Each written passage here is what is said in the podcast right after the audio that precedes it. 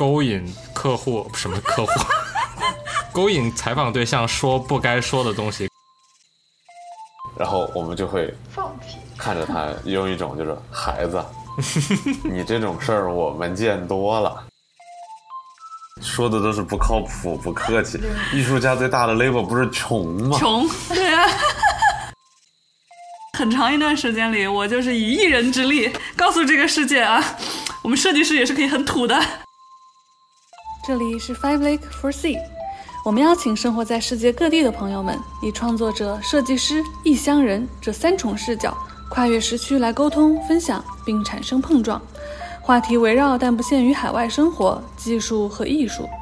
希望能带给你来自五湖四海的陪伴和故事。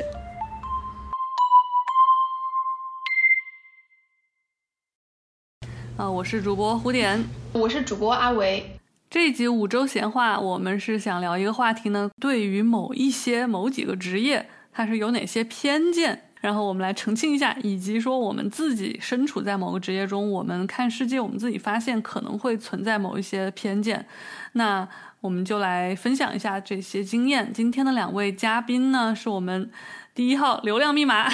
卢老板小卢啊，以及一位资深的科技媒体记者，我的朋友嗯杜晨，他也是另外一个播客啊，不过很久没更新了。这个归心人这个播客的主播。来，那欢迎两位自我介绍一下。大家大家好，我是副主播小卢。大家好，我是杜晨。然后呃，很高兴受到邀请来聊一个播客，好久没有上播客了。刚才胡点说我也是一个主播，我已经好久不是主播了，其实，但我的工作还是跟媒体呃内容相关的吧。然后我是品玩，英文名字叫 Ping West，是一个中文科技媒体的。驻美的一个记者，我觉我觉得今天这个 topic 作为记者吧，就其实还挺有意思的，因为呃，我的印象里面，另外几位嘉宾，他们都是呃行业里边的这个从业者，那么记者呢，他其实是行业外边的观察者，就是从一个外部的视角的，所以我觉得我们应该有很多就是对于对方的这个职业或者对方的这个出发点的一些。刻板印象啊，或者是什么之类的，我觉得应该能有很多可以聊的东西。对，所以很期待。我杜老师。杜老师可以检验我们的对自己理解的准确度，对吧？等一下，比如说我说，哎呀，我这个职业是怎么样怎么样怎么样，杜老师回头一看，呸，完全不是。对我可以提供一个，就是怎么说，就是从外界或者公众的这个角度看到，说你们这些业内人每天都在吹的一些东西，在外边看来其实是一个怎么样的感觉？对，只是一个如此愚蠢的事情，完了有点害怕。不至于，然后三观崩塌。害怕聊完之后，害怕自己心中的自我被打碎。其实还好，因为在我看来，就是我们做媒体或者我们做记者做报道的这些，呃，我们这些人跟你们，比方说，无论是工程师也好，设计师也好，管理者也好，CEO、创业者也好，在呃一定程度上，其实是一个对立的这个关系嘛。比方说，呃，你们这些从业者有的时候想要从记者这边，想要从媒体这边获得一些东西，比方说报道，曝光，对，想要获得曝光。那么媒体就是我们呢，又想要。从你们那里获得一些，比方说一些信息啊，甚至一些小道的这种内幕的一些消息啊，对，所以所以其实我们两个群体应该是在有些时候是可以是对立的。你们也可以从以往的这个经历，比方说你们意识当中的这个记者，他们是一个什么样的感觉，然后你们对于媒体的这个刻板印象是怎么样的？我觉得这这这这这些东西，我其实也挺想听一听的。其实我每天更多的是跟我自己的同行以及我自己的同事打交道，所以其实我自己也在一个。泡泡里边这种感觉，对。要不我们先先戳他来戳呀！我们卸下手为强。来来，我们三个人来先说说对，就是记者，尤其是这种科技记者的一个看法。嗯嗯，科技记者我了解不多啊，但是就是比如说像国内，因为我现在在游戏行业，那国内普遍能够看到的主流媒体的声音，对游戏都是一些比较负面的报道，就是嗯啊，精神海洛因。对吧？精神鸦片。嗯。嗯，但是从这个这个只是一个点啊，我觉得作为一个记者，怎么说呢？我观察到某某种职业病啊，可能就是会比较容易有圣母心，或者说比较比较会站在道德的制高点去看待很多问题，是我对这个行业的一个一个大致的一个印象。有追有追求，有有精神上有追求。我我我我觉得说，我觉得说的蛮对的。如果我觉得，如果呃一个做媒体的人，一个一个做记者的人，如果他没有一点这种道德上的对自对自己、对周围的人、对自己的采访对象过分的这种要求的话，我觉得他可能。并不是一个合格的记者，但有一种说法嘛，不知道大家有没有听过，就是在西方啊，至少在西方，在国内这个咱们就不说了，因为国内情况不一样。在西方，这个媒体是呃被认为是所谓的这个第四权利嘛，the fourth estate，大概就是说你你的存在是对于这个社会是非常有价值。这个第四权利的这个第四在什么？前三个权利就是呃所谓的这个立法、行政和司法嘛，对吧？就是都是其实都是国家部门。那么为什么叫我们第四权利？是因为我们不是一个国家的部门，但是我们仍然是一个在这个公共的这个呃，就是可以说舆论场上扮演一种比较重要的这种角色。我们是可以去，原则上是呃，事实上也是在监督其他三者的。这个前面提到的这三者的有这么一个存在，所以一定程度上我们是确实会有一些圣母心，确实会有一些就是比较高的这种道德要求在里边。因为如果我们连我们都不去要求这些东西的话，那其他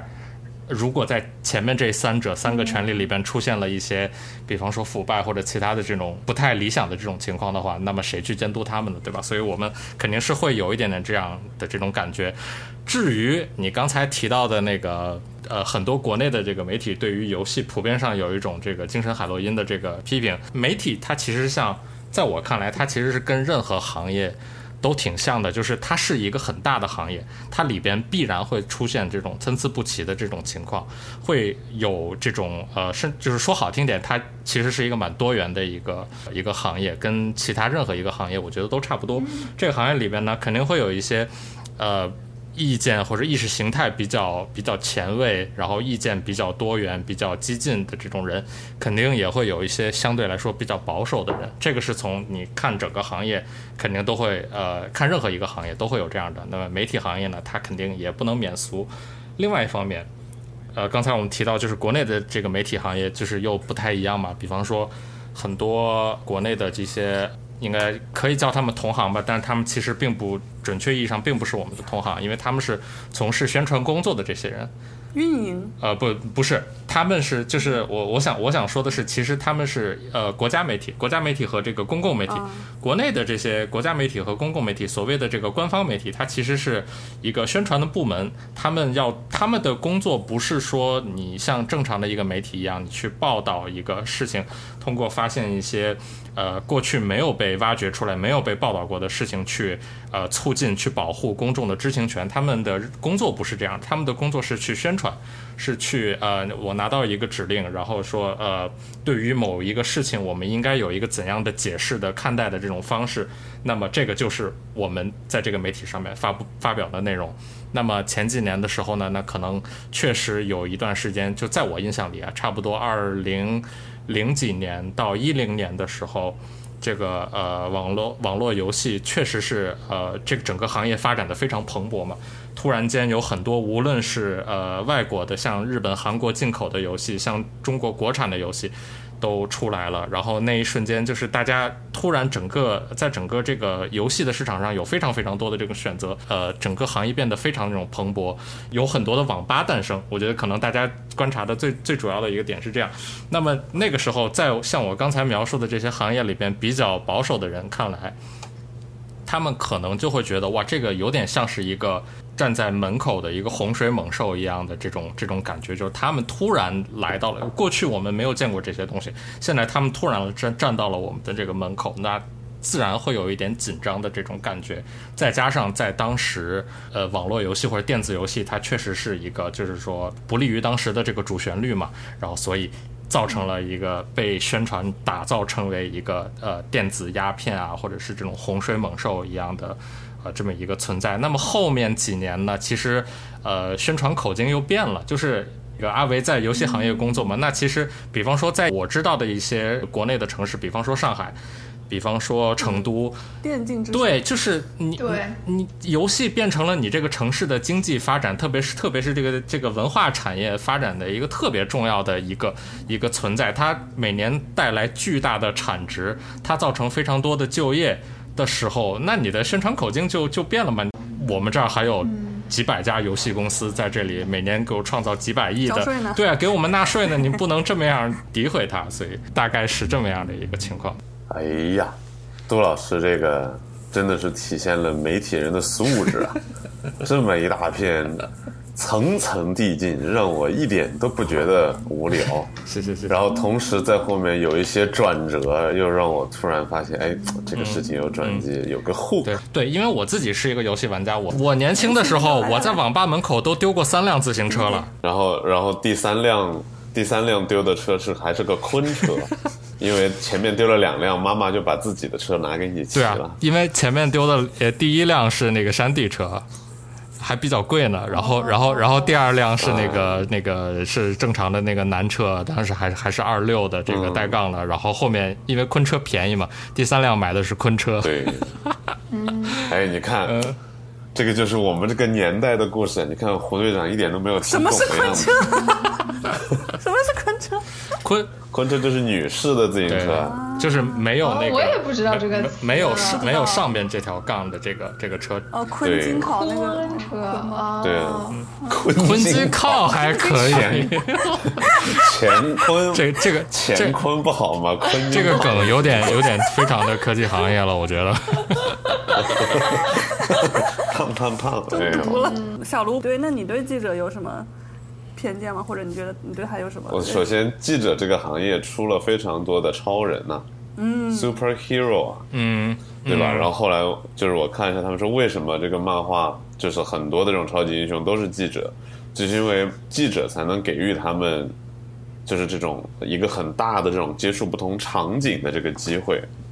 然后就让他自然而然就可以接触不同的故事，然后把他的这种超级是英雄的身份使用出来。嗯，那个超人就是一个最好的例子，就是他经常去采访一个什么东西出事了，然后呢他就去。救一下去。做。对，所以说就是，而且我妈好像当过短短的一年还是半年记者，呃，就是记者给有一种感觉是这样的，就是 sales 你知道也是可能会到处去跑，对吧？记者也是到处去跑，但是 sales 和记者不一样。因为 sales 是那种我要求着你买东西的那种感觉，所以说 sales 的脾气是非常好的，就他的心态是啊我要做成这件，但记者的感觉是我要收集素材，到时候收集到了还指不着怎么你呢，所以说记者会有一些傲气在身上，就是在呃出去的时候和人 interact 的时候就不像 sales 的那种对感觉不一样，对对对，所以说就是一个很神奇的一个存在。没错没错。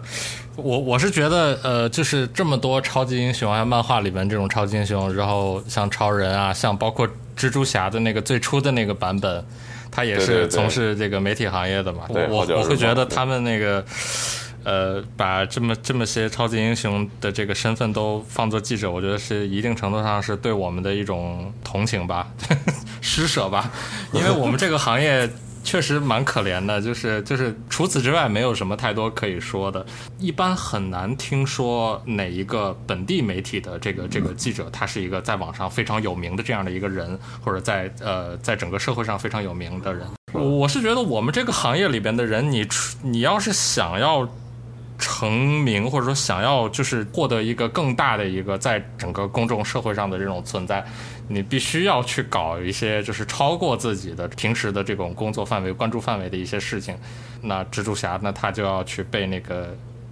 要 就要去被这个蜘蛛咬一下，相当于他自己变成一个新闻本身嘛。我相信当时这个 Stanley 他写这个故事的时候，可能并没有吐槽媒体新闻记者的这个意思，但是其实。在我们行业里面有一种有一种看法吧，就是对于记者成为新闻本身有一点点，至少我我本人是有一点点逆反的。我们这行业里面也有很多违违违背祖训，对，就是就是你你不应该成为这个新闻的这个主角。你像比方说前几年有一次是应该是国内两会吧，有一个应该应该是第一财经电视的那个记者，他就是有一个很著名的那个这个撇白眼的那个很很著名的一个镜头嘛，他就是在网上火了嘛，就相当于他本身成为这个他自己体成为这个新闻的这个本身了嘛。然后在就是虽然大家都很喜欢他，就是因为他当时是听到了他旁边的一个根本说不上来是不是记者的人，但是他出现在那个场合上，他在提一个很离谱的一个问题，就是我们任何一个记者，当我们听到我们的同行在发表一些非常奇怪的这种。表述，或者是提出一个非常令人费解的问题的时候，我们都会有你你为什么要提这样的这种问题？我们都会有这样的感觉，就是在那一瞬间，就是这个第一财经电视的这个记者，他的那一瞬间的那种表达，很很精准的还原了我们。就如果是我在那个状态下，我也会。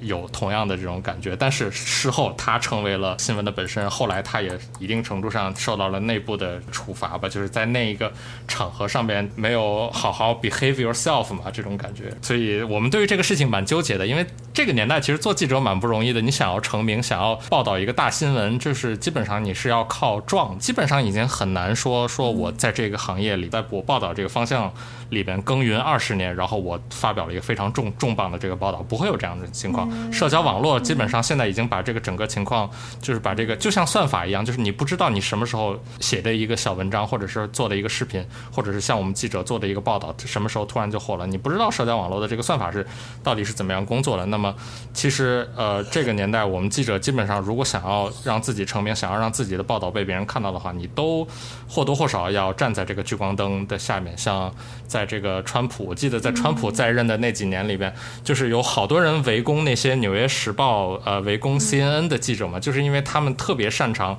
包装自己，在这个公共场合上面把自己搞得好像这个事情的这个主角一样，去提出一些超级尖锐、超级辛辣，甚至。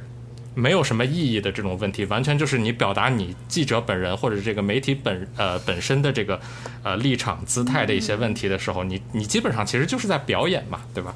对，就是我过去几年也对对对对，记过去几年记者呃也有这样的情况，但是这个其实是我们行业里边面临的一个尴尬的一个现状嘛。哎，那你觉得现在这个现状对于新闻行业来说，你个人觉得是嗯会造成了怎么样的一个影响？我觉得其实。我甚至觉得，可能五六年后都不会有像我们这样，就是这种比较按照比较专业的这种操作方法在做新闻的人了。我觉得可能更多的人应该变成像这种呃呃自媒体啊，或者每个人都是一个自己的 micro influencer 一样的这种感觉。每个人你并不一定非得要维持着一个非常专业化的、稳定呃有发表出来的这么样的一个。出口，比方说你不不用，并不一定要有自己的博客或者是微信公众号或者是什么，你可能就是纯粹通过自己的这个社交媒体账号，或者是有事儿没事儿，呃，做个小视频随便发出来一样。我觉得可能跟未来五年十年里边，呃，整个这个舆论场、媒体或者说这个这个资讯的这个市场，应该更像是。这种样子，同时啊，那些非常高大上的那种机构的媒体以及国内的官方媒体呢，他们当然仍然会继续存在，因为他们存在有他们的这个价值。像我们这种比较小型的、中型的这种影响力不是特别大的，以及我们只关注一个具体领域的，比方说像我们就是呃科技啊、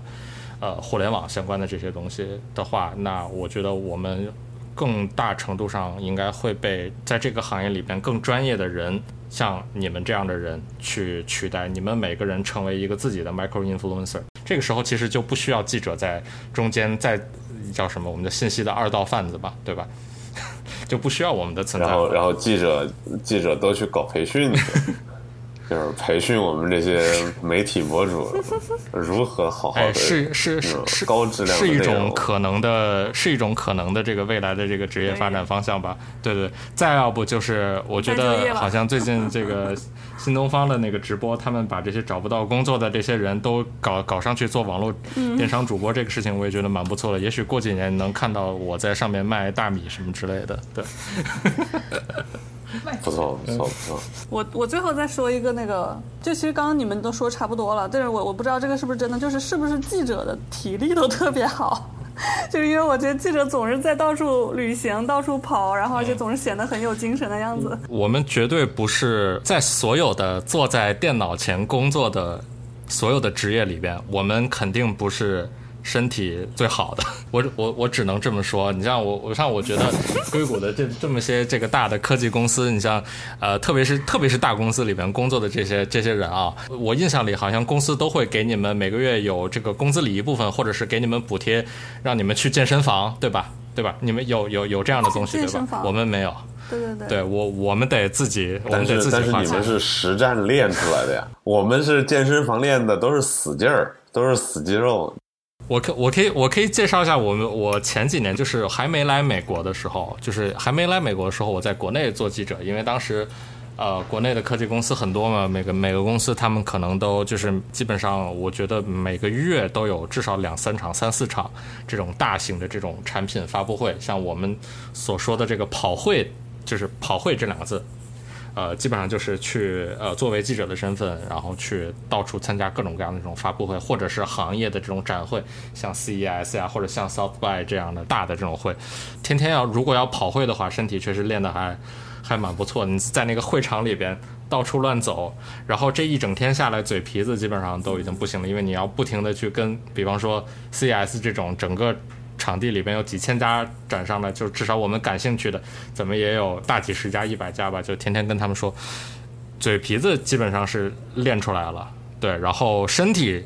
最近几年反正是不太行了，因为对一年不如一年，因为毕竟这还是一个就是电脑跟前伏案 伏案式的一个工作嘛，就是。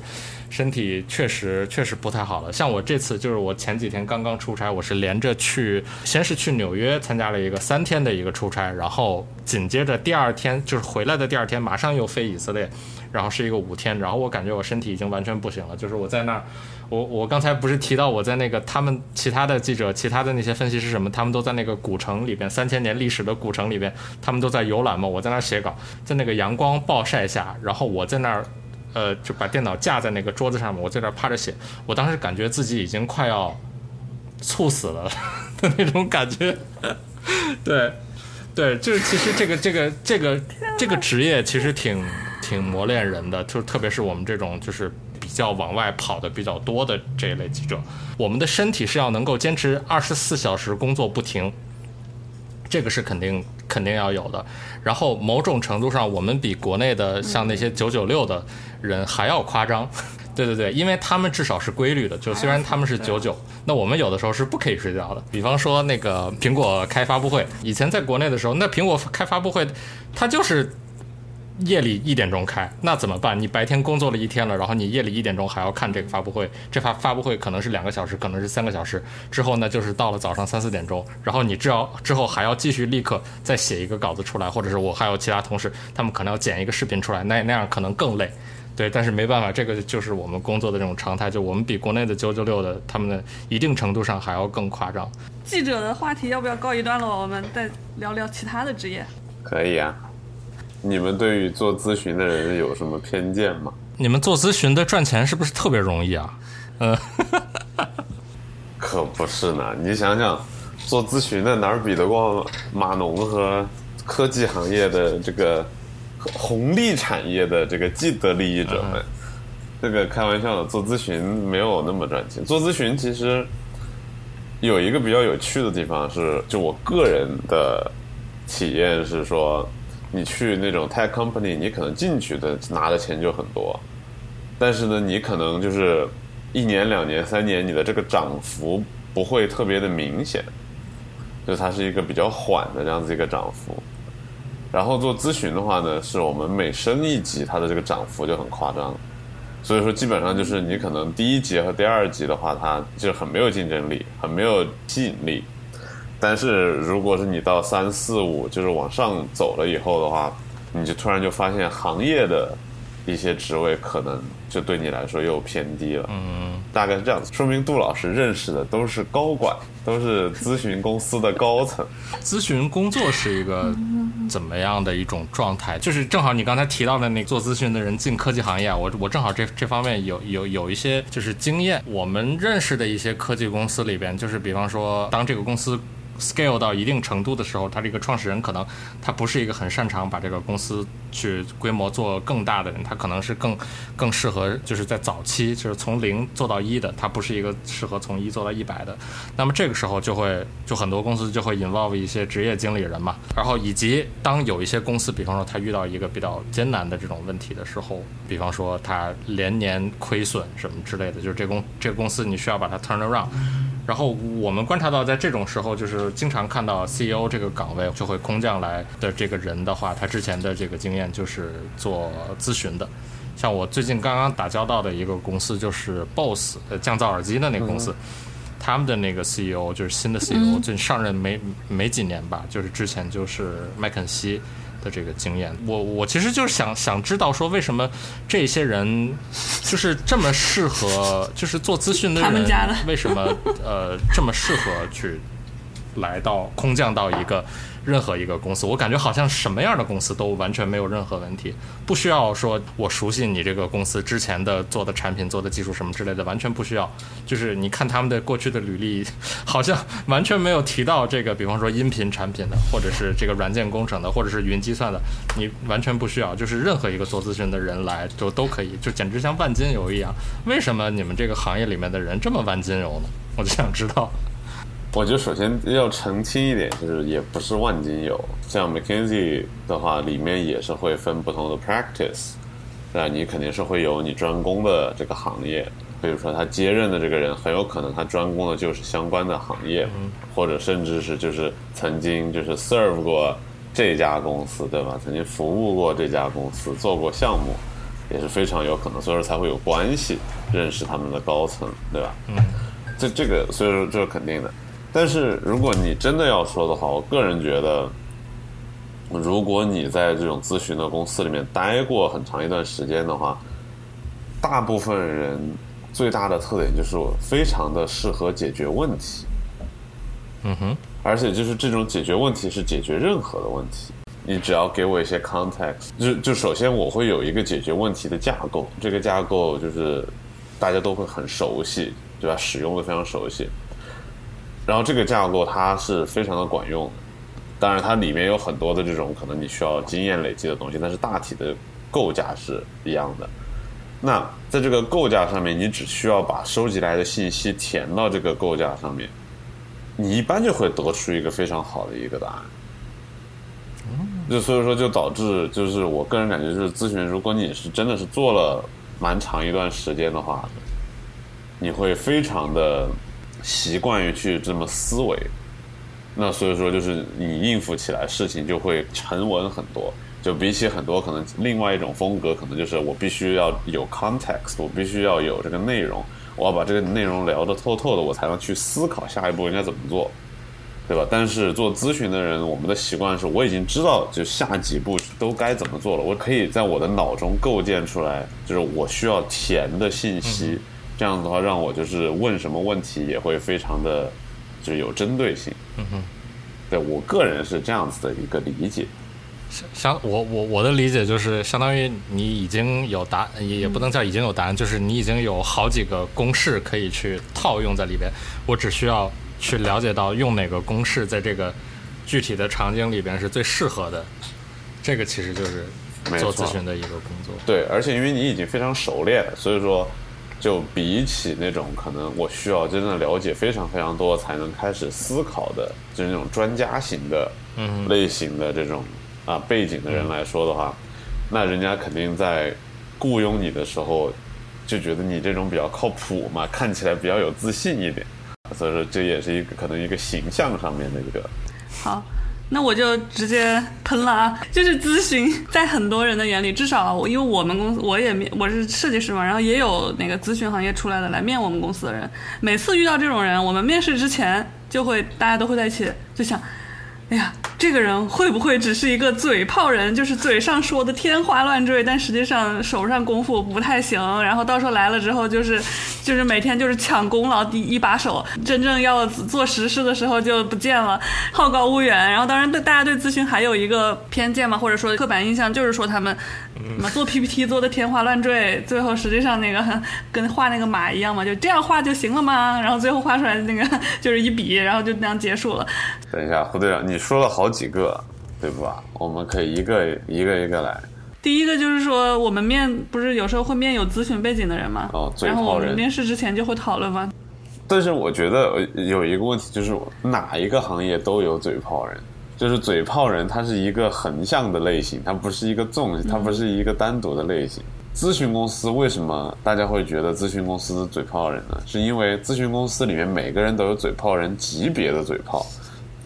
都有嘴炮这个技能。技能。但是我觉得这个并不叫做嘴炮。我给你举个例子，你会你们会增加我们面试难度，你知道吗？道就是因为不，但是嗯就是我胡队长，我跟你说，我这个东西有点不吐不快，在这里就是说一下。你说你说，就是我之前不是我在那个设计师的一个社群里面，对吧？然后完了以后呢，就大家会组织一些活动，然后我当时就组织了一个 workshop，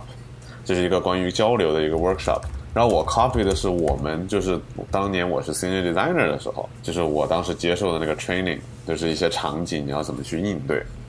然后呢，我就就是组织这个 workshop 全英文的，好像反响也不错。但是后来呢，对于就是他修改的意见最大的就是，就罗老师，我觉得你教的这些东西 make sense，但是我觉得就没有什么意义。我觉得最重要的是把话说清楚或者怎么怎么样。然后我当时就在思考，我后来思考一下，我们的自己的公司的这种对沟通的培训是没有如何把话说清楚的。因为这是基本要 this 求 is。for grant take for granted，就是这个是就是你话说不清楚，你就进不了这个行业。所以说，基本上我们在教的这种交流是如何共情，如何发现对方的状态，根据他去就是做出相应的就是合适的举动，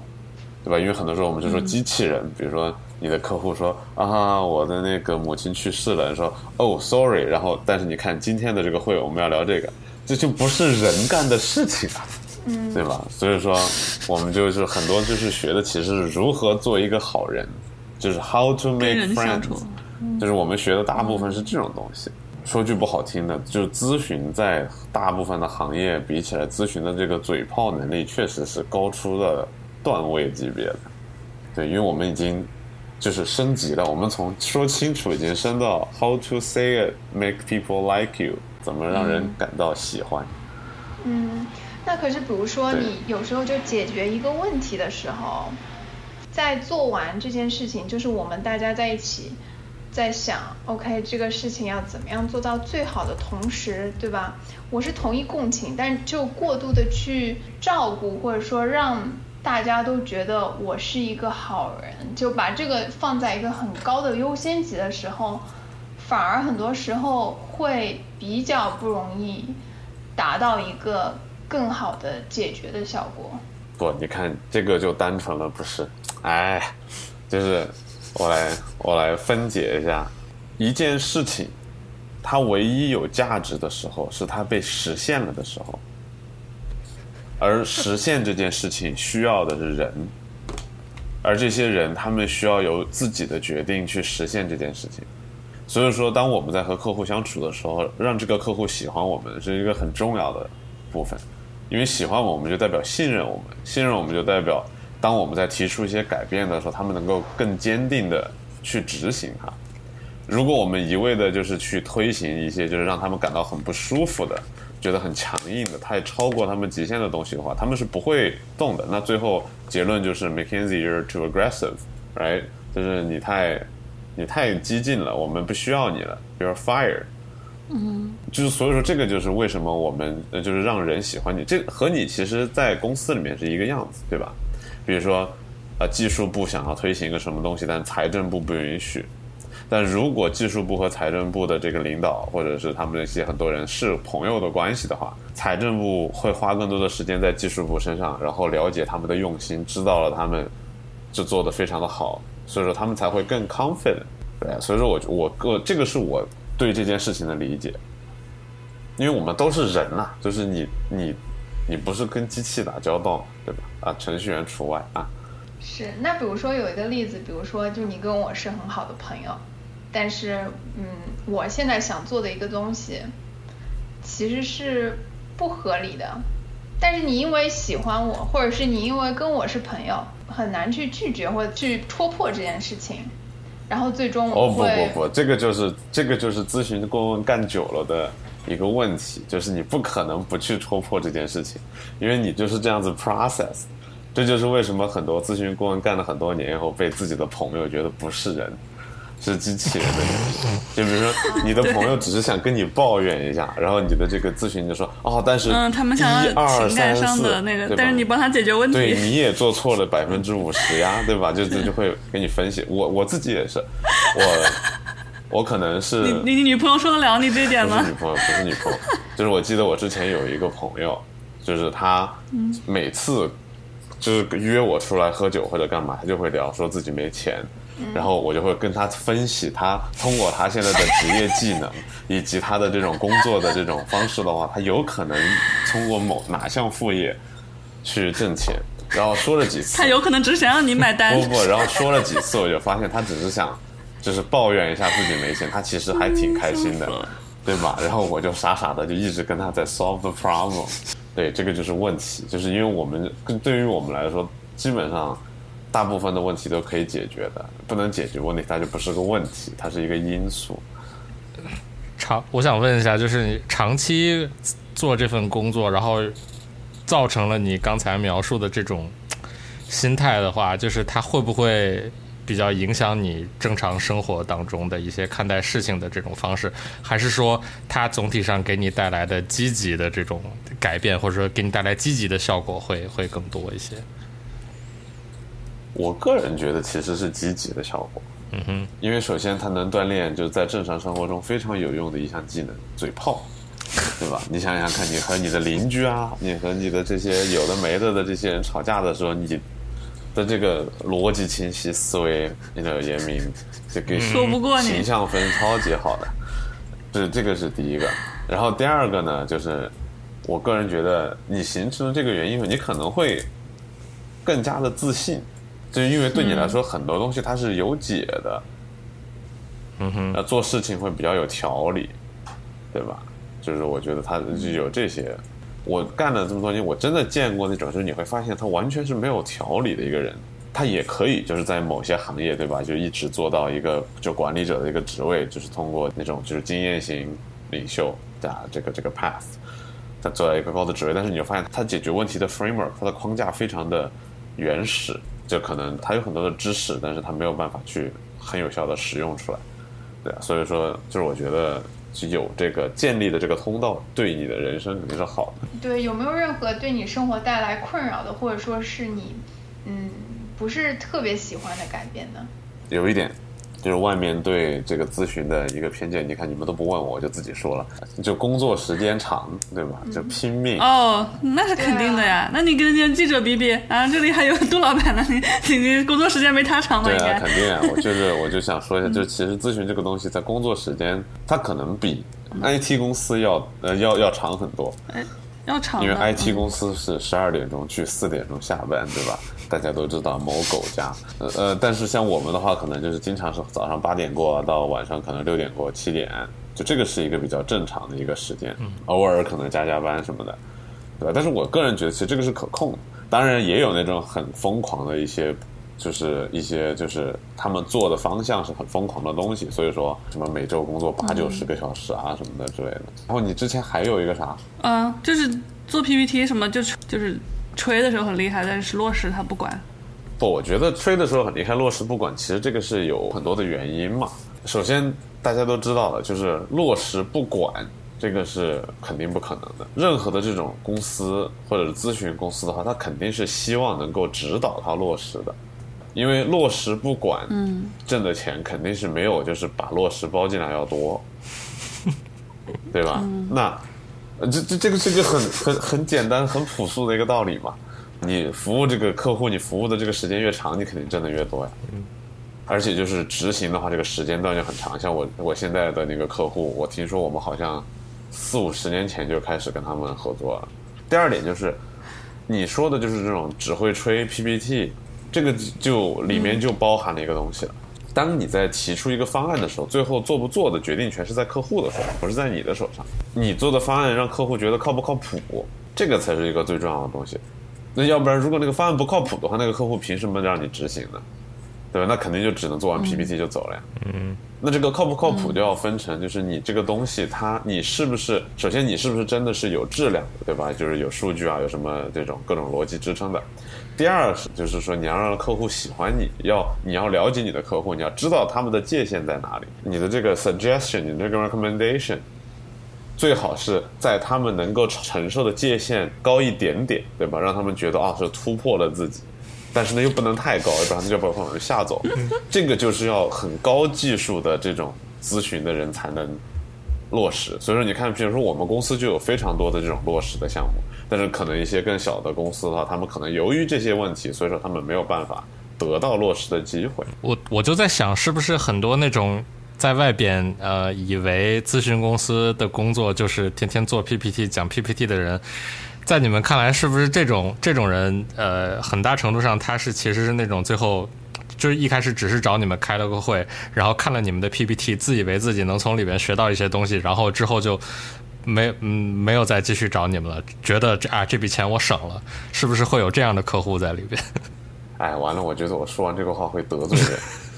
但是，就是举举个很简单的例子吧。但是我我觉得就是这个不一定是事实，但是我个人观察到是事实。大部分的客户就是那种大型的公司，而且不是苹果啊什么那种，就是 Amazon 这种就是风头正劲的大型公司。我们说传统的大型公司。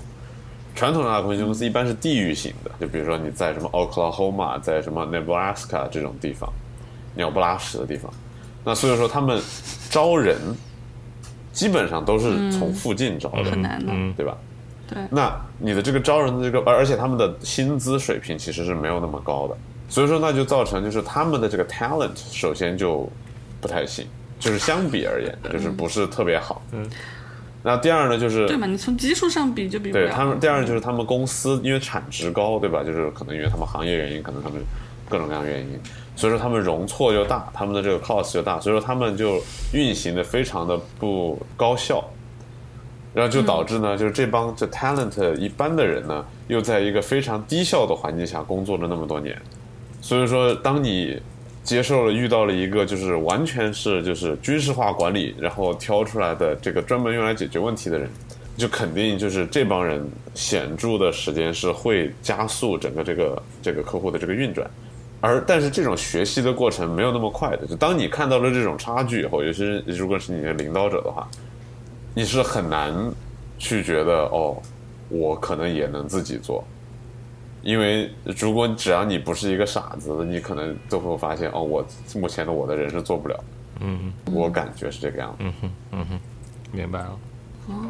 那我其实有点好奇，就是说，呃，咨询公司主要对接的是那种你刚刚说鸟不拉屎的地方啊，或者一些传统什么所谓的那种发展速度比较慢，比如说什么电力行业是吧，通讯行业什么这种农业。这种这种公司的人比较多，那像你刚刚说风头正劲的公司，那这些公司他就不需要找咨询呢？嗯，也不一定，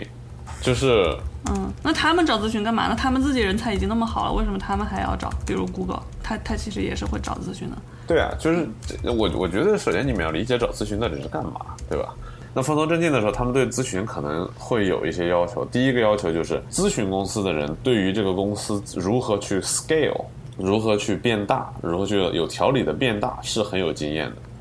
对吧？因为长期服务这种大公司、老旧的那种大公司，老旧的大公司虽然有些很多东西是已经被淘汰了，但是也是有很多东西是需要被继承下来的。比如说，就如何去成熟的分配资源，如何去成熟的就是建立你的这种公司的体系。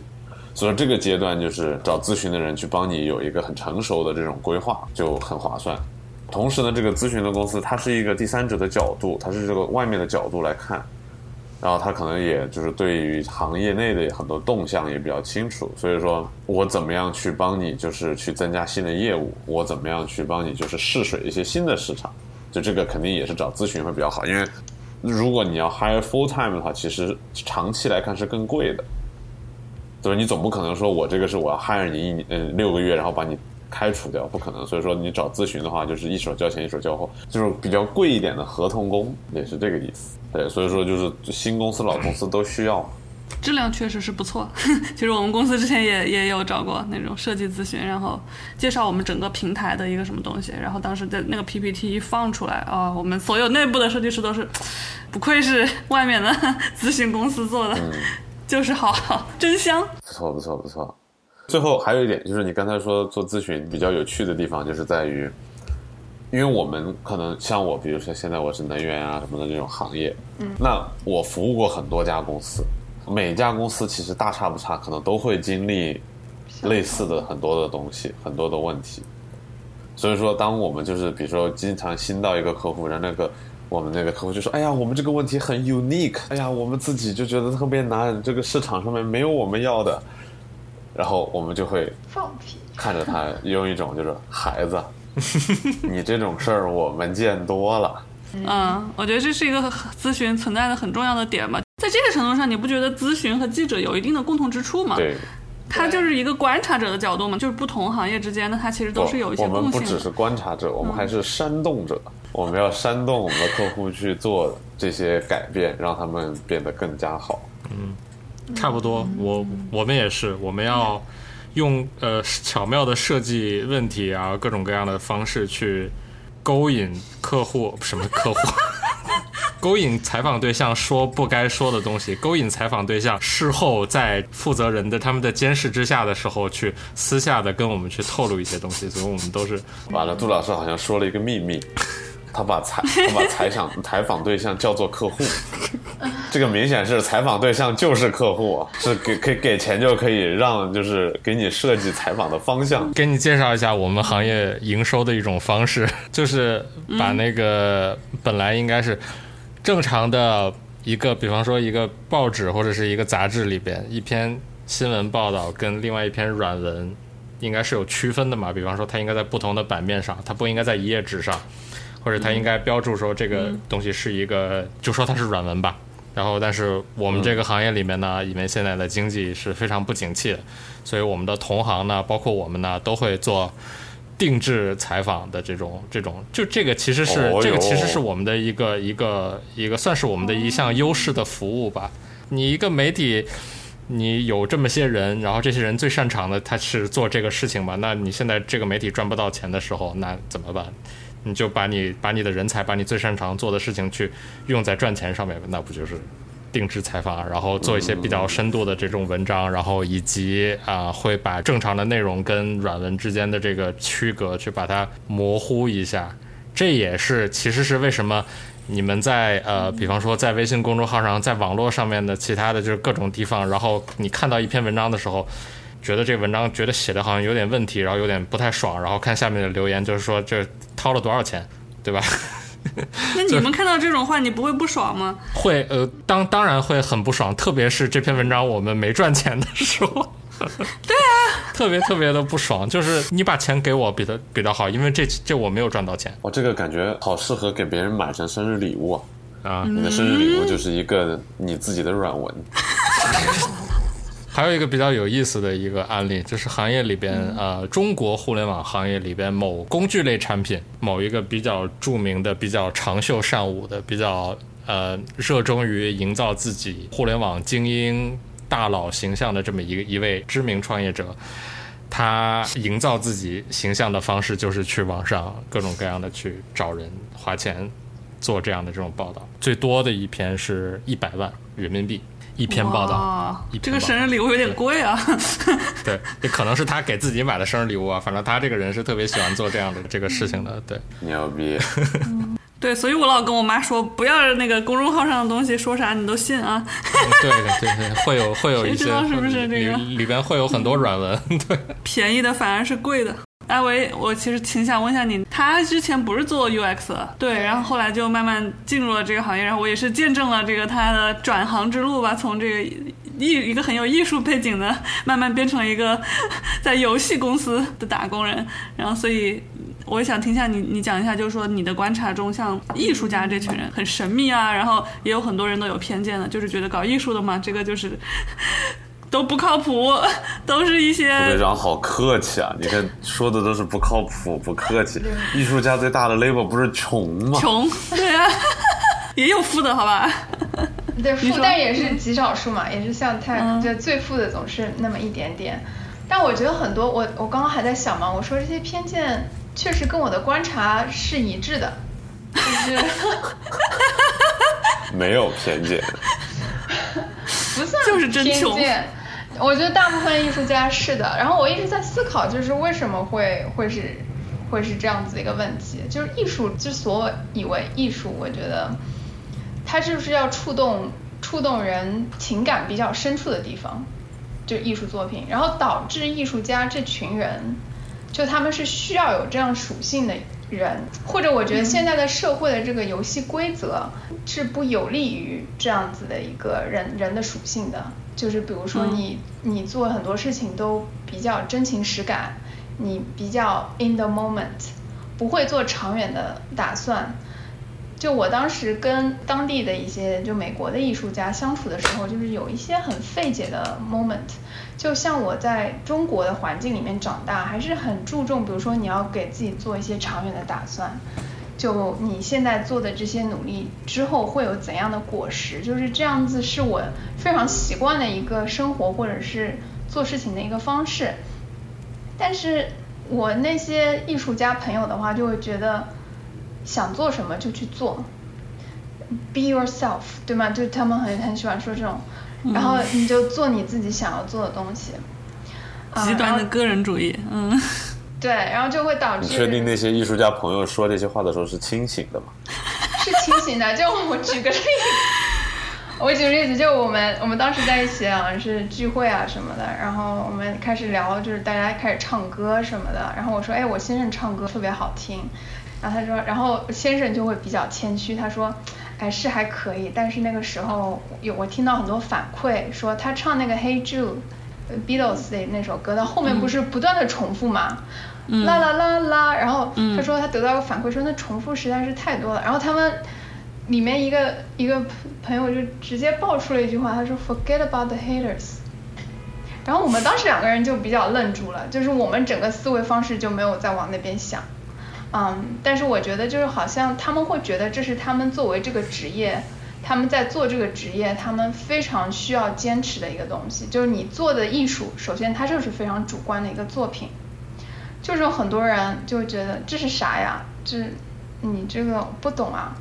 但你要给自己某一种坚定的东西说。我要坚持我的这个东西。其实我觉得其实是非常难的。就比如说像我们做一些产品设计，很多时候我们的 validation 或者说我们对我们职业的这种自豪感，就我们在做有用或者是有意义的事情，来自于数据。就我们有有证据告诉你，很多人在用这个东西，他们用的非常开心。嗯但是艺术家他们没有这样子的一个渠道，所以很多时候他们得自己给自己洗脑，就自己给自己这样子的声音。那有些时候场合对了，时机对了，有些艺术家像 Andy Warhol，我个人觉得他作品一般，但他就是突然就很出名，你知道吗？就像 Elon Musk 一样的，我就觉得 Andy Warhol 就是艺术界的 Elon Musk，他就是非常会传播自己，会营销自己。但很多艺术家他也非常有才华，我也见过有自己的想法，作品也很不错。但在这样子的一个时代，电子媒体每个人大家都可以有发声的一个机会，但是从某些方面来讲，对于这个时代来说，就很难有所谓的大师。因为因为大家都吃过见过，嗯，是因为他们没有足够的资源去让他们成为大师吗？对，我觉得是的。然后包括他们自己也会被这种声音所影响。就比如说，我现在有个朋友，他会想要做那个做地毯，他刚开始做，就做的会比较一般，也卖不出去。但你去刷那些 Instagram，上面就有很多人已经做的非常好，非常炫酷，然后还发那种怎么做出来的视频，他自己就有时候会就会自卑吧，就很难说我要我要坚持，就没有这个动力。或者太早被影响了嘛，对吧？对就是之前都是你会练练练练到一个水平，然后你再去博采众长。对现在是你可能从一开始学，你就是模仿模仿模仿模仿，然后你到一定的水平的时候，你可能就没有一个就是可能专心的去思考内化的一个过程。你都是不在不断的吸收新的这种信息。嗯，以前就是你好更有这样子的空间，让你这个人所谓比较独特吧，因为你没有外部的这些声音，你反而更容易一个人就沉浸在里面，一直做一直做，所以匠人精神为什么在那个时候就很很被叫什么崇仰嘛？嗯但现在就越来越难看到这样子的。我在前几天我看那个 Netflix 上的那个电视剧，就 Partner Track，讲那个律所的那那帮人的那个不是被骂惨啊，是我觉得我那就是一个玛丽苏，然后加上一个爽剧嘛。它里边里边有有一个场景提到了一群艺术家嘛，然后里边女主角就是在吐槽这帮艺术家，就是其实你们都是要。依靠着他的那个炮友是一个很有钱的一个人，就是依要依靠着他去给他们提供一个场地，基本上是免房租的一个状态，基本上是在包养着他们这种状态。所以我就在想问，艺术家是不是都挺希望自己生命当中能有一个这么一个长期饭票一样的这种存在，以及就是这些艺术家他们是不是要刻意成为一个就是社交名媛一样的那种感觉？这个是我生命和我工作的一部分。如果我不去天天去去社交，去认识一些赏识我的有钱人的话，那我可能会活不下去。会不会有有这样的情况？就从你的观察里边，怎么说？肯定会有这样子的艺术家，那可能就我身边艺术家都会，可能还是比较小小型的艺术家，他们反而我会觉得，你们是不是太安于现状？就他们特别会从我觉得非常平庸的小事里面。看到，哎，好有意思。然后我说，这有意思吗？这不是很平常的一件事情吗？所以可能会导致他们怎么说呢，也比较难有，就就也是我刚刚说到这个问题，就是所谓的比较难突破吗？啊，难突破到自己的这个，我自己不是很知道这个到底是好还是是坏了。就我可以很容易的去 judge 他们，就是说你们这些人啊，就是你你有点计划呗，你你看看你到底要达成什么目标，但。同同时，我又觉得他们自己这样子很开心。我觉得他们有些能力是我没有的。我觉得，就比如说，我会做某件事情，就也可能是我现在职业或者是自己的个性，就肯定会有某种目标，就是是有一个目的的啊。我能学到东西也好，我能怎么样也好。但是他们就是会觉得我纯粹就是因为这件事情有意思，所以我我就想做。然后他们也不会去计较。哦，那可能我没有社会地位啊，啊，那可能我我之后生活这个处境也不会像有钱人那么好啊什么的，但是他们就是好像无所谓，我觉得这是我的观察，嗯，他们比较乐在其中，有一种比较强的跟自己和解、自自洽的这种能力吧。对对对，我就我就这样就就 OK。就像马洛斯那个需求金字塔嘛，对吧？嗯，自我实现本来就是最高的一层。对，那其实艺术家也好，这种科学家也好，他们本来就是需要被养着的，对，就是本来是就是需要被包养的，被这个社会包养，是啊，对吧？因为他们就是确实产出不了什么实际的东西，但是就是他们是占据了最高呃最上面的这个金字塔，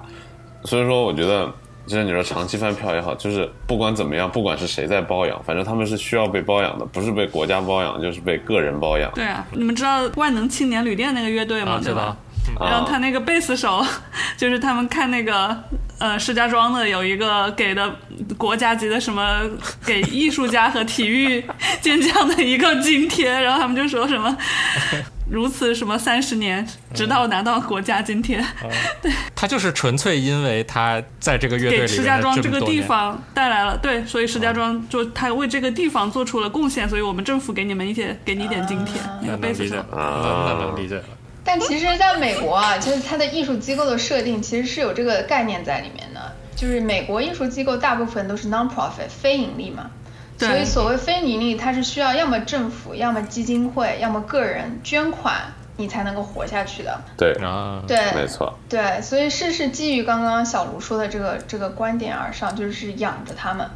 但非常有趣的是，被养的这这帮人呢，他们又会反观来说，艺术家还是有时候比较有气节嘛，对吧？比较有 ego，他说我们为什么要为有钱人服务？就我以前工作一个艺术机构，就有时候会有一些比较有钱的人，就是个人就捐了一些东西，然后说，哎，我想要办一个这个活动，我希望你们这个艺术机构的艺术家可以来协助我们或者怎么样。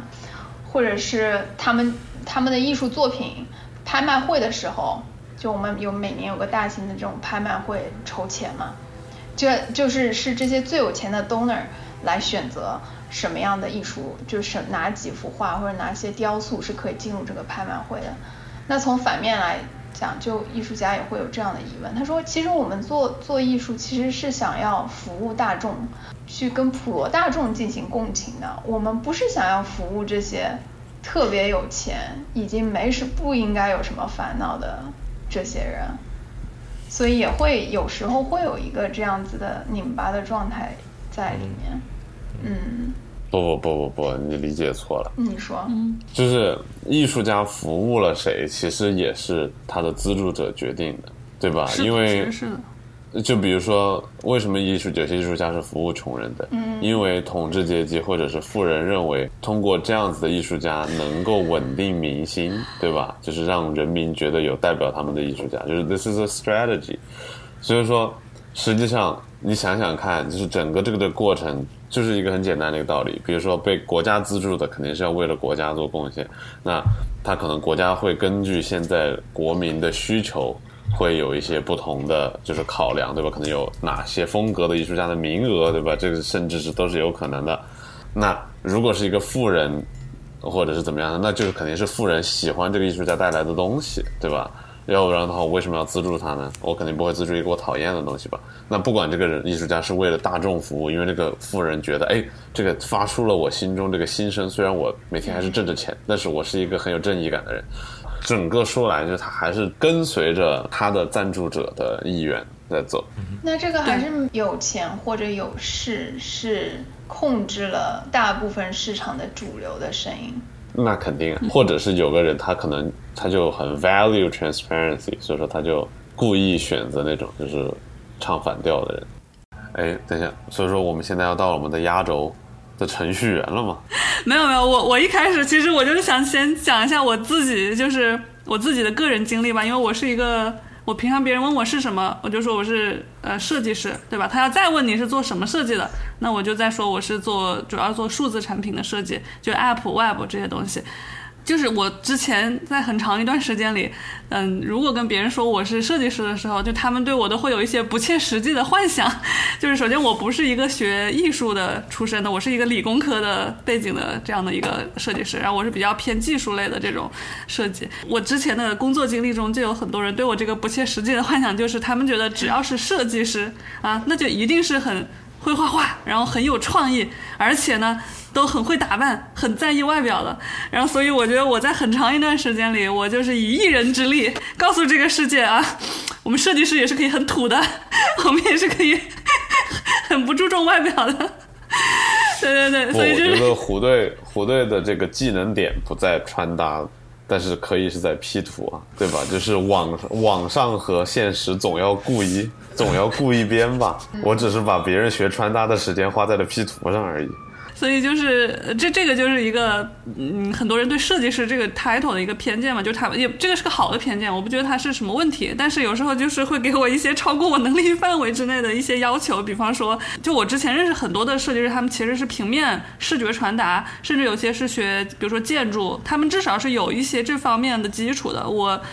自己是在后来的工作中才慢慢的自己给自己补上的，就是在我之前的教育里是没有这些东西的，什么三大构成，什么颜色的搭配，什么视觉上的这些东西，我是没有受过科班的教育的。然后我记得我第一份工作在美国的那个奥斯汀的时候，然后当时我是我们公司当时唯一的一个他们觉得比较正儿八经的一个设计师。然后当时他们找我提过各种各样的需求，就我们先搬了一个办公室，我们那个新的办公室倒是真的特别酷，那个办公室是一个酒吧改造的，然后它曾经也是一个呃奥斯汀比较好的一个夜店的一个地方，然后我们保留了那个夜店的吧台，然后我们在开 South by 的时候，那个那个我们的公办公室会成为那个 music 的场地，就晚上就会变成夜店，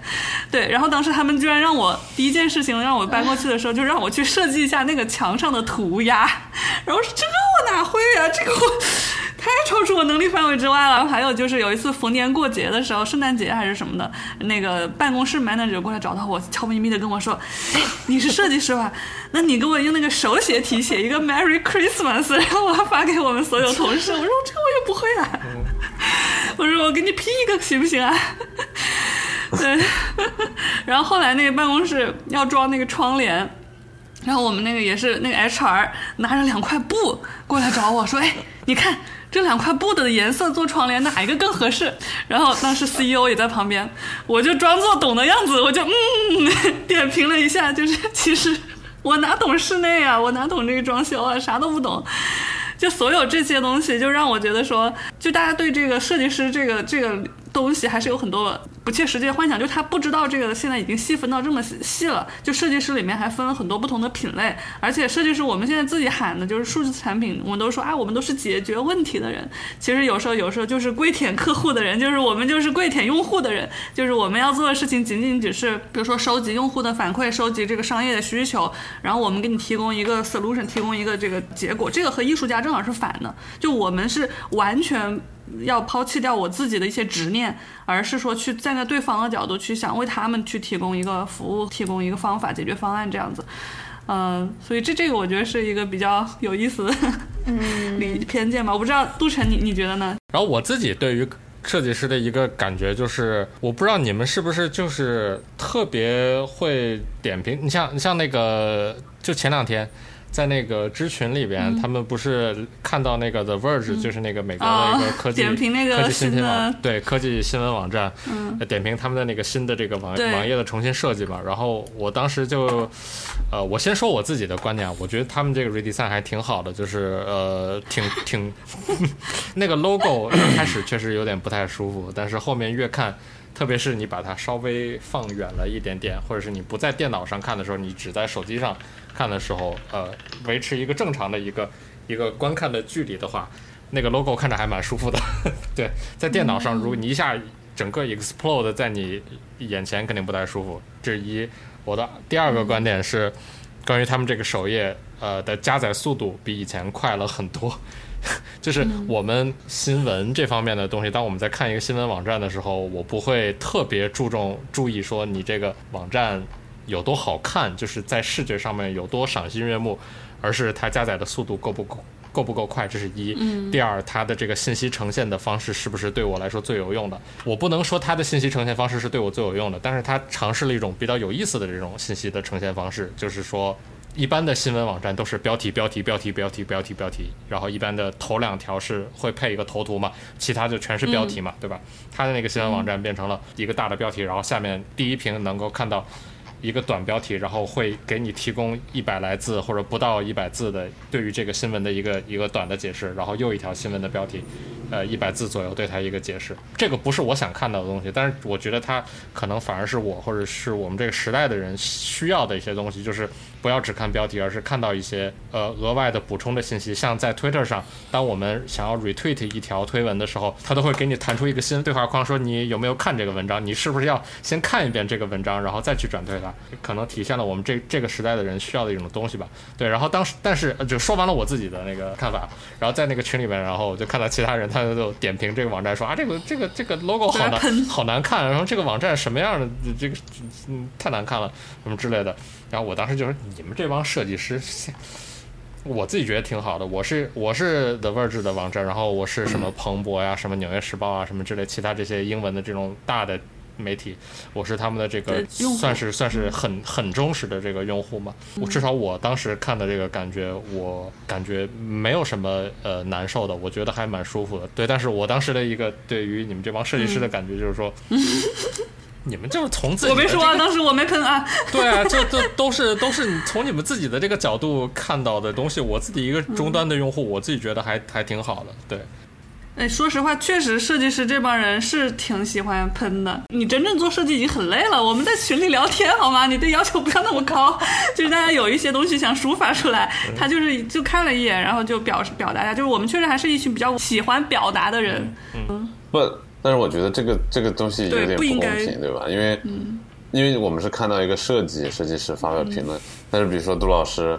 杜老师，你看到一个文章写的特别烂。对对吧？错漏百出，还有错别字，你是不是也会评价一下？说，哎呀，这什么玩意儿？或者是你说，哎呀，这春秋笔法，一看就是软文。所以说，就是这个只是就是大家对自己行业熟悉的那个领域进行的一些就是习惯性的调侃嘛，因为就感觉我有资格调侃这件事情，对吧？我不知我只因为我知道它的标准在哪里。还有一个问题就是在于设计师这帮人就是很 opinionated，就是意见很多的一个人。就是为什么呢？是因为就是设计师的工作很大程度上就是发表自己的意见，然后把通过这个意见去进行一些决定。就是你每次遇到很多东西，你都要从不同的角度去思考你怎么去做这个决定。但是可能对于很多就是其他行业的人，你没呃，就很多时候有一套标准的流程啊，或者怎么样，可能你需要做这种比较创造性的决定的这个时机会少一些。呃，更多是就是结合流程，所以说设计师群体里面有很多这种很 opinionated 就意见很多的人。我我我还有一个想问的东西，就是比方说你们做这个移动互联网产品，这个手机 app 的这方面的这种界面设计也好，然后用户体验设计也好，界面设计的时候，我觉得你们行业内部应该是有一些比较普遍接受的这种 best practice。就比方说，按钮应该在什么位置，然后界面的这个各个元素之间的这个搭配应该是怎么样的？什么样的呃，比方说，是会不会也在自自己在私下也会比较说，哎，我最近发现哪个呃 app 它的这个用户界面特别的好看，它的设计的特别的有有思考在里边。然后这是一方面，但与此同时，行业里边也有一些比较知名的这种就是灾难级别的这种。应用，但是它同时又是全民级别的应用。比方说，我个人觉得啊，我不是专业的设计师，但是我个人觉得，我觉得微信跟支付宝都是特别糟糕的，但是又相当就是全全中国可能十几亿人又不得不用的一个全民级的应用。就是你们作为设计师，作为这种呃 UI 啊 UX 方面的这种人，你们怎么跟自己达成和解？就是说。一方面，我们本来应该都是好的东西，想那么多干嘛？另外一边又行业里面又有这种糟糕的东西存在，它又是一个被普遍接受的，我们又要去一定程度要去迎合用户的习惯去做这样的事情，怎么跟自己达成和解？对，嗯，阿维先说吧，您对，对我我说我自己特别容易达到和解，我觉得好像就是只要用户喜欢，就用户觉得怎么好就怎么来。就是这个这个动画什么的，这样多炫酷。但用户如果不喜欢，他没感觉，那就是没感觉。好像一个渣女的语录，没感觉就是没感觉啊。因为我现在是在游戏界做这个用户体验设计嘛，同时又会有点不一样。我觉得游戏跟科技产品它特别不一样的，就是它还没有达到一个状态，或者说我不知道是不是一个正确的状态，对于他们来讲，就是你所有的决定都是通过用户。的体验来告诉你的，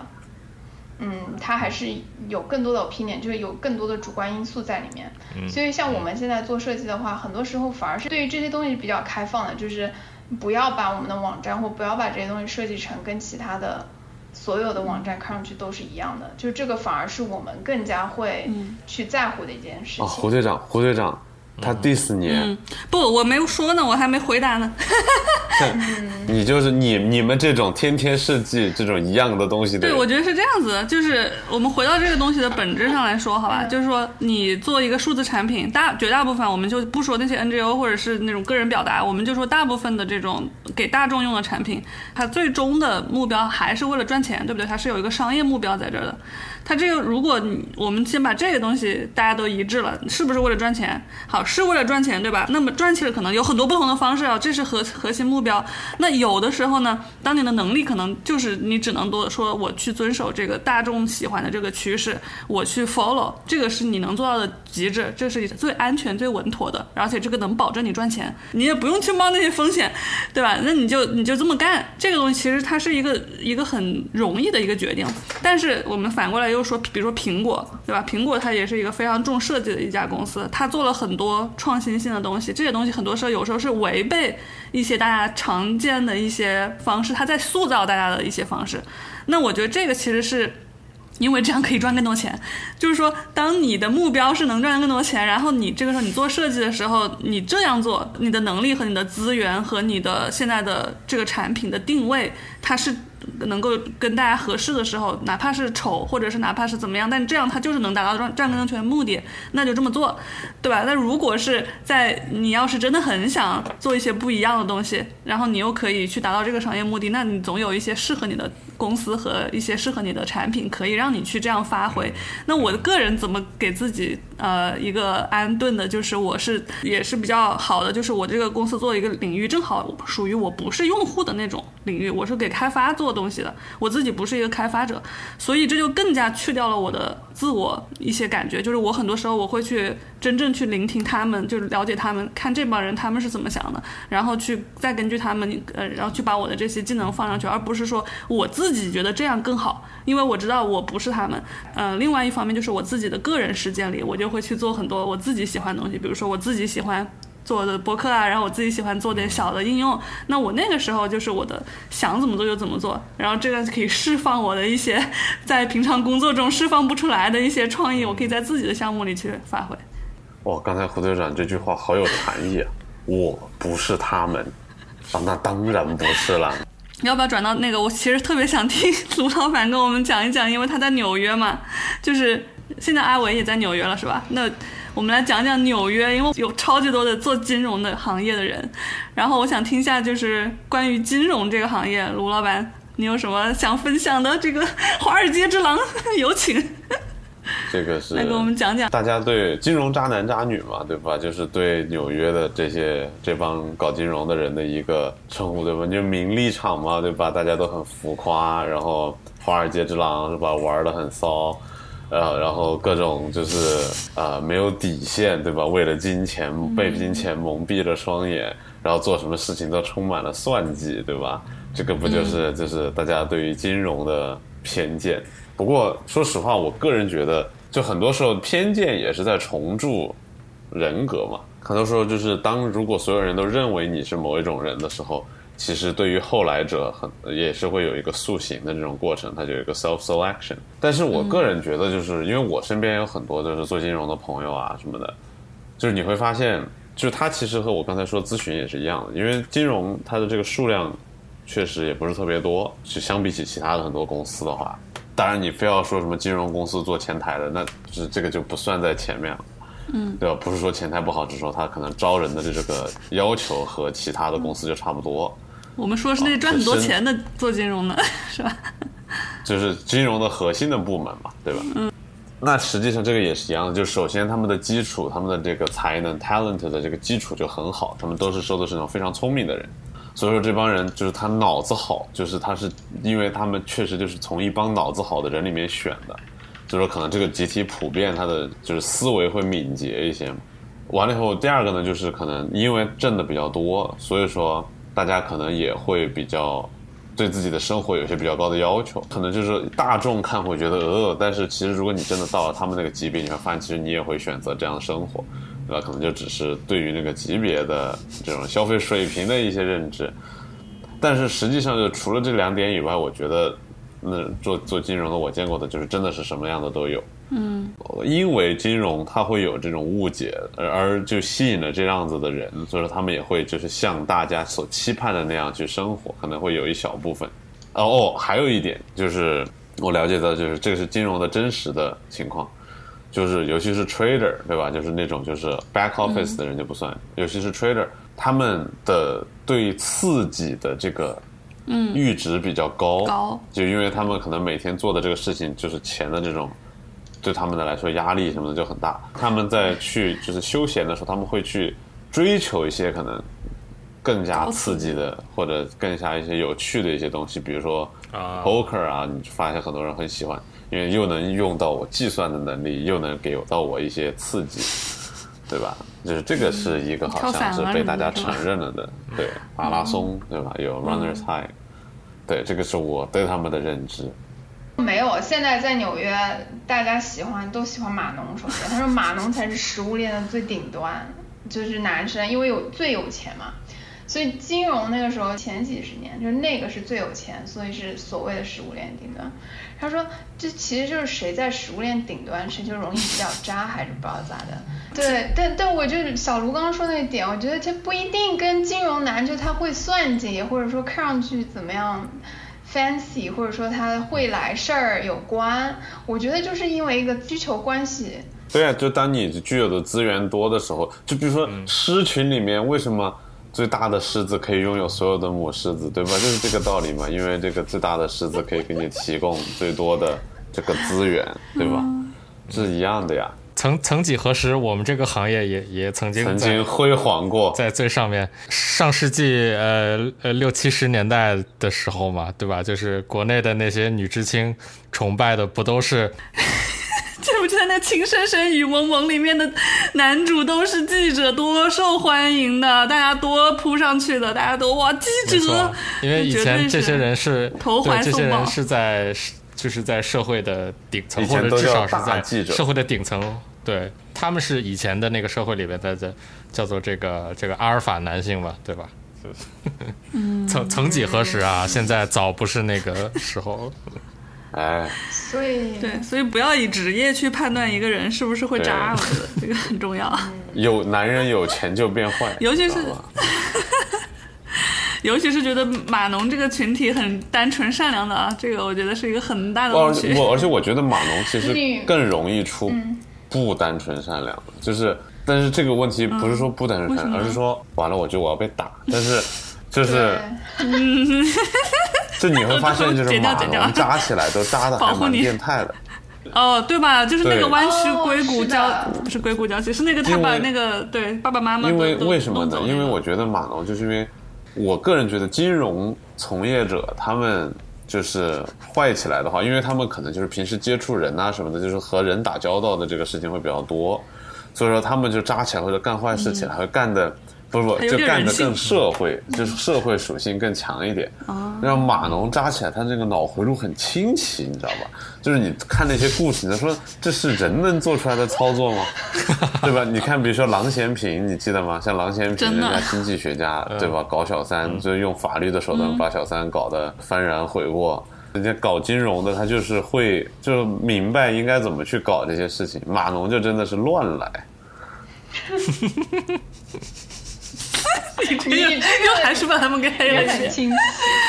嗯，但是我有听说在湾区很多渣，就就就渣女也是很多的，就是因为是所谓共就是对有一些不好的风气。哦，你说到渣，我之前有个学妹，她跟她男朋友好像一直都是在一起的，然后还一起来就是国外读书，对吧？都一直大学什么研究生全部都在一起，结果他们两个去湾区了以后，过了好像几个月就分了。然后后来就是我跟那个学妹吃饭，她她来找我，然后我她就说，我就说为什么会分？她说就是那个男的就说，他感觉自己好像突然就挣钱了，然后自己还年轻，觉得没有必要把自己拴在一个人身上，就是我还我还有很大的潜力，还没玩够，还没玩够呢，对吧？然后我当时就说，我操，这个就是这是什么叫码农渣男？这个就是码农渣男呢，嗯。这就是为什么我说，就是你哪怕你脚踏两条船，这个都像更像正常人的操作，你知道吗就是哪儿有什么直接就跟自己当时的女朋友就这么说的，就是我觉得我资源还好，这多傻逼啊！对，纯粹纯粹因为自己可以享受到更多的资源，就去中断了一段已经存在的没有什么没有已知问题的关系，还没有人看上这个回路，确实。骑驴找马嘛，对吧？就是这个真的是很神奇的。对啊，就很就很不正常这个做法。这就是为什么我说哪这马农扎的都很清奇，就是这种感觉。嗯嗯哦，我不得不再提一个关于他们的偏见，或者说他们的一个我发现的很容易发生的一个问题吧，就是。呃，不只是码农了，就是科技行业从业者都会多多少少，尤其是入行可能没有那么久的人，他们都会多多少有一个问题，就是总觉得这个世界上所有的问题都可以通过技术，可以通过数字产品，可以通过科技来解决，但其实这是一个巨大的。我觉得这个认知肯定是巨大的有偏差的，跟这个真实世界，因为不仅很多事情它不可以用技术解决，它反而会更糟。哎，这个，或者是至少是在他想要解决他面前的这个问题的时候，他创造了不可预知的另外一个角度，创造了更更加严重的问题。对，哎，这个我就要说了。对，理工科技行业从业者很多都是这个调调的。就是我就是我这个我就要吐槽你们那个群了。就是你记不记得很早之前，就是有一个 就是在群里面，好像有一个人说什么斯坦福的教授，什么就是斯坦福的那个什么数学系教授，什么只就是要强制招百分之十或者以上的女性教授，对吧？哦，女教授。然后当时群里面就是各种设计师、工程师都在吐槽，就说：“哎呀，这个东西不公平，这个就是政治正确，对吧？就是应该按照就是谁的成绩好，我们就然后我就说这个是一个社会性结构的问题，对吧？因为女性被歧视了这么多年，你这个数学的领域，这个女性的 role model 又那么少，你本来进来的人就少，就是审核的这种机制很多都是偏袒男性的嘛，因为就是很多年。就是几百年来都是由男性统治，所以说就对女性来说，她们可能有些独特的角度你是不给予 value 的，对吧？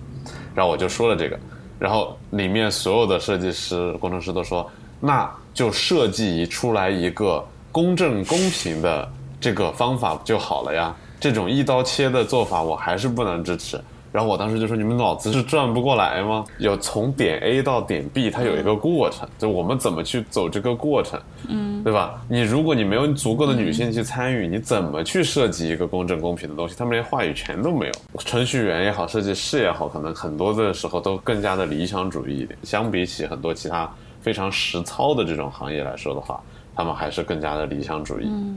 对，这个在在我的观察里边也挺典型的，就是比方说，就用这个呃，还是手机 APP 吧，就是这个点餐、点餐送餐。举个例子，点餐这个东西，当时呃，就是疫情刚开始的时候，在在在美国这边开始起来的时候，就是当时我们的这边观察是。有很多这边的点餐的 APP 被做出来了，完全是为了顺应这个这个时代嘛，顺应这个当时的这个环境的现状吧。但是结果这些 APP 当中很多都没有什么人用，特别是那些没有什么太多的地推的这种动作在里边的，就是你如果不地推的话，这个 App 基本上是没有人用的。然后这些呃里边有一些我们接触到的一些创业者。少数啊，就是不不是大多数人都这样想，但是有一种很典型的想法，就是说我们做出了一个 app，同时这个环境里边这个大的背景里边是有这样的需求的，为什么我们的 app 没有人用呢？就他们就会有一个这样的感觉，然后然后一般这种时候我们的经对我们的经验就是说，你你不去做地推，你不真的去花时间、花人、花精力去。给每一家餐馆去推，然后甚至是在那种比较大的人比较多的那种社区去放一个，至少放一个易拉宝在那儿，告诉人们有这个 app，你就光在网上投广告，能够起到的这种地推的效果是非常有限的。与之相比呢，国内的这种地推的，就是他们在推这个点餐应用的时候，那可是相当的疯狂的。就是至少我知道的，像那个。呃呃，那个呃，美团跟饿了么当时他们拼的最凶的时候，那可真是地推团队，那不是地推，那真的就是地痞流氓在打架呀！真的是在那些对就是人流量很多的那些商业街，有很多餐馆的地方，两帮人聚起来打架，谁赢了谁进这条街啊！他们的地推真的是这样的。天啊！对，我是想说一个例子是，就是你们知不知道，其实这个世界上还是有很多人不用智能手机的。我之前是很惊讶的，因为我。我们做这个行业的人总会就 take for granted 嘛，你就觉得好像世界上所有人都上网，哎，所有人都跟你一样有智能机，甚至所有人都用苹果电脑，其实就完全不是这样子嘛。所以他们的生活其实变得非常的艰难，因为现在比如说你打个车，路上有很多城市已经没有出租车了，只有网约，就都得靠那个 app 让他们是的，所以他们的生活变得非常的不方便。所以我就是觉得说，那其实我们在创造一些新的技术、一些新的变革的时候，我们。其实是抛弃了一部分这样的人呢。前几年有一个很流行的一个就是一个术语叫做就下一个十亿嘛，the next billion 嘛。我们看到就是我们作为科技记者，就是看到了很多呃，包括硅谷的科技公司，然后主要是硅谷科技公司吧，都在就是想方设法去如何让这个下一个十亿成为自己的用户嘛。比方说他们开发呃更轻量的网站、更轻量的 app，然后让手机让这个手机的这个移动数据变得更容易呃获取啊什么之类的各种各样的这种方法做了很多，然后包括把他们的一些很流行的 app，像什么 Instagram、像什么 Facebook 做那种轻量版嘛。当年他们为了获取这个下一个十亿做了很多这样的这种尝试吧。然后但是结果。都不怎么样。然后最近几年，像这些我们当年看到硅谷的大公司，现在已经不怎么说下一个十亿，就是我们如何做下一个十亿的这个市场了。反而在非洲、在拉丁美洲一些比较穷的这种地方，特别是非洲吧，我觉得呃，非洲的应该是比较典型的。卖的最好的手机是什么？还是那那种砖块型的诺基亚式的那种很便宜那种功能机？然后这些功能机已经离谱到了什么程度？前两天诺基亚发了一个新手机，就是一个很典型的、很标准的一个功能机，就呃 T 九键盘那种九键的那种键盘。这个这个手机的背面能够拿出来一对像 AirPod 一样的那种无线耳机，就是这个耳机它就放塞在这个手机里边放在手机里，对。嗯，然后就就现在的功能机就已已经离谱到了这样的程度，这样的产品，这不是国内之前一个那个山寨机的设计吗？对，就是对啊，就是这样，因为这样的手机这样的设计是在那样的市场是最受欢迎的。他们可能没有好的基础设施，他们没有，就别说什么四 G、五 G 了，他们有可能连三 G 都还没有呢。他们只能用功能机，但是同时又看天天看那些街上的外国人、有钱的那些人带着那个 AirPod，我觉得好酷。哎，我们我们也有这个东西，我们可以哎手机里掏出来，特别特别特别的那种，就是变形金刚式的那种那种特别 cyberpunk 的那种感觉。这样的产品在那样的市场是最受欢迎的，就是就大家就觉得哦，诺恰去这是脑子是不是有点不太清楚做这样的产品？拜托兄弟，你的脑子才不太清楚，你根本不知道，在世界上另外一个角落有几十亿人，他们想要的东西是什么？是什么？就完全不知道。